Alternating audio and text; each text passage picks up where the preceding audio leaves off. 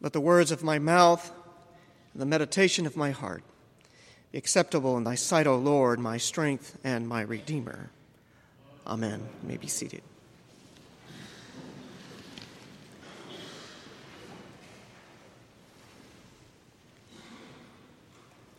Eric Auerbach, in his book Mimesis,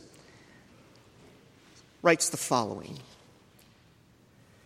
Far from seeking, like Homer, merely to make us forget our own reality for a few hours, the scriptures seek to overcome our reality.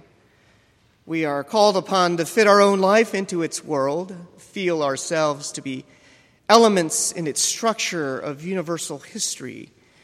Everything else that happens in the world can only be conceived as an element in this sequence. In it, everything that is known about the world must be fitted as an ingredient of a divine plan.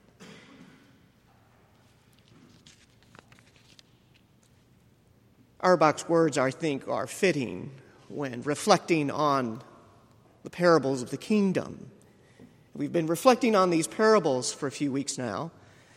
Parables that signal something not only important for the life of the church, but vital for the life of discipleship.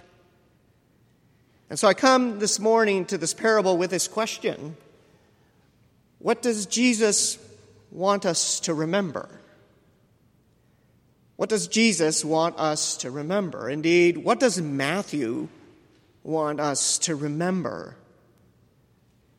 Matthew, writing to a post resurrection community much like us today, certainly had a message to communicate.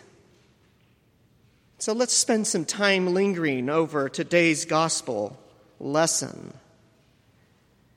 What does Jesus want us to remember? I think we could start with the idea that life is saturated with the kingdom.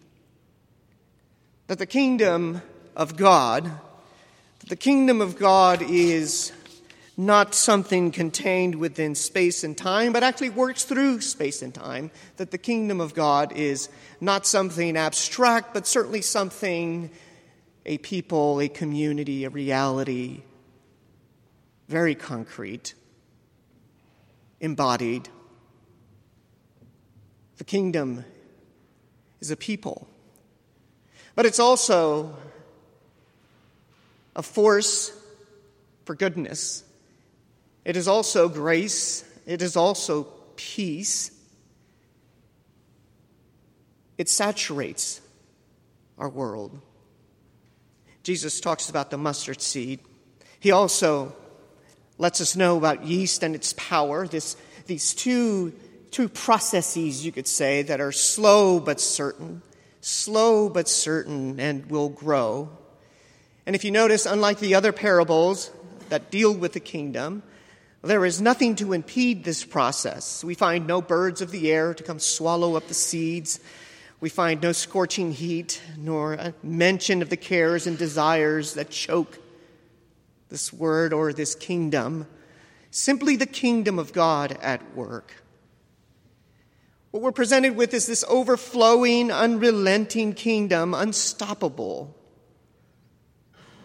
It's everywhere. Robert Capon calls this the Catholicity of the kingdom, that it's everywhere, it's ubiquitous, it's everywhere. This Catholicity of the kingdom is nevertheless, according to Capon, also shares the atmosphere or the climate with the Catholicity of evil. But in our parable today, you don't hear of that. What you hear is this saturation of all of life the moving forward of God's kingdom, unimpeded. The Catholicity of the kingdom before the Catholicity of evil, not overwhelmed, but overcoming that evil. And I think of this frame that Capon provides. I think of St. Augustine, who talks about in his book, The City of God, that the city of God and the city of man are intermingled, and that the call of the church is to live faithfully, to love God and to love neighbor. I also think this frame gives us a good perspective on history. that throughout history, that the kingdom of God has existed within the context where the Catholicity of, of evil has raised its head, and yet the church continues to move forward. I think of Bonhoeffer. I think of Desmond Tutu, Mandela. The overwhelming sense of evil, yet this kingdom moving forward. I think of MLK. I think of Angela Hughey here in Arizona.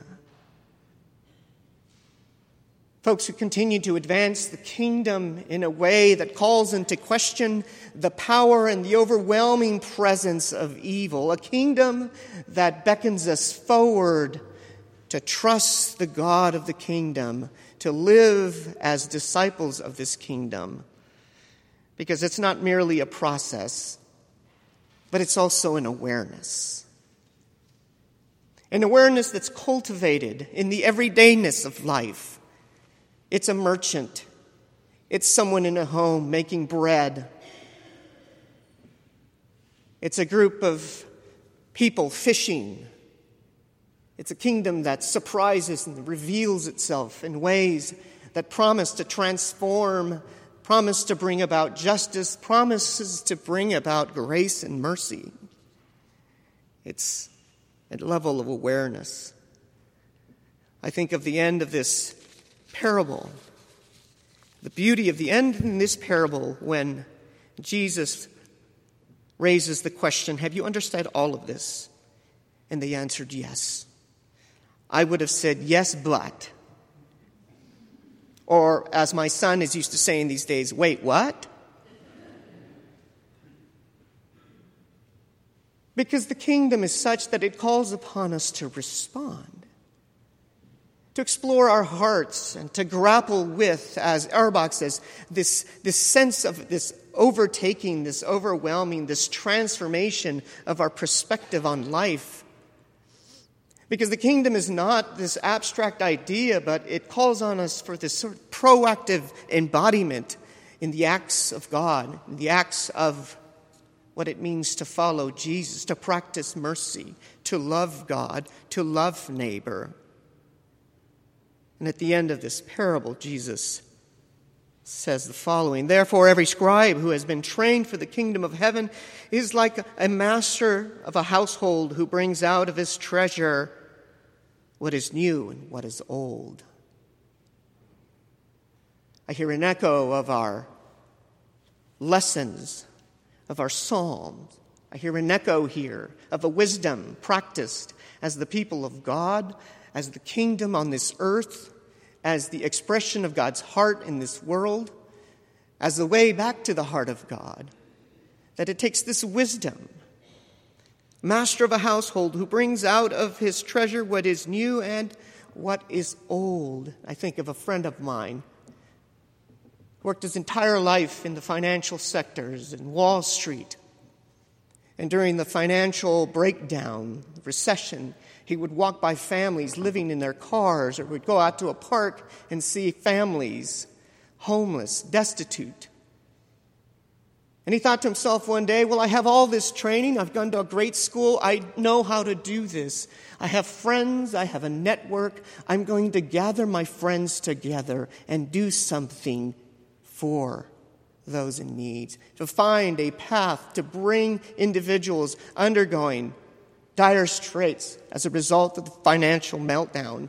I will help them and bring along others to take what is old, his training, his skills, and to find mission in the middle of that. I recall a friend of mine, Barbara Barnes, who, after many years as a superintendent, decided, wait, what? Retirement? Are you kidding me? I'm going to take all of this experience I've learned and I'm going to create opportunities for kids in our neighborhoods so that they can learn to read, so they can learn to, uh, to gain confidence stepping out into the world. And so she rallied all of her friends, her ex colleagues, and put together the San Clemente Community Resource Center to serve not only the Marine community, but also the, the, the, the, children and families of South Orange County. Took something that she had learned a long time ago and discovered mission in the middle of it. I think of what many of you have done, and as the cathedral, we've taken on just recently, providing backpacks and materials for children in the larger Phoenix area to become a place that is established on the landscape of this city. And out of this venerable place come this newness, this impulse to mission, this impulse to serve, this impulse to go forward, to be the kingdom, to bring to the doorsteps of situations a word of hope, the presence of grace, the kingdom.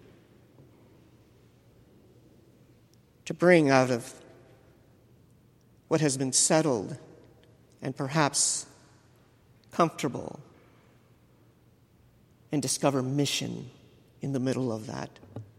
It can also mean being a survivor, perhaps a survivor of cancer, stepping into the lives of those who need someone to walk with them, to take strength, and to be that wounded healer who can walk next to somebody through the difficulties of treatment, of fear,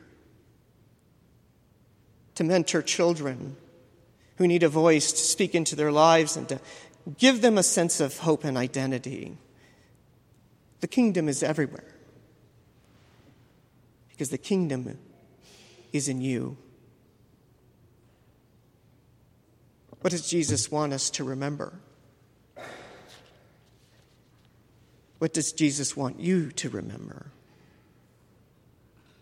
Amen.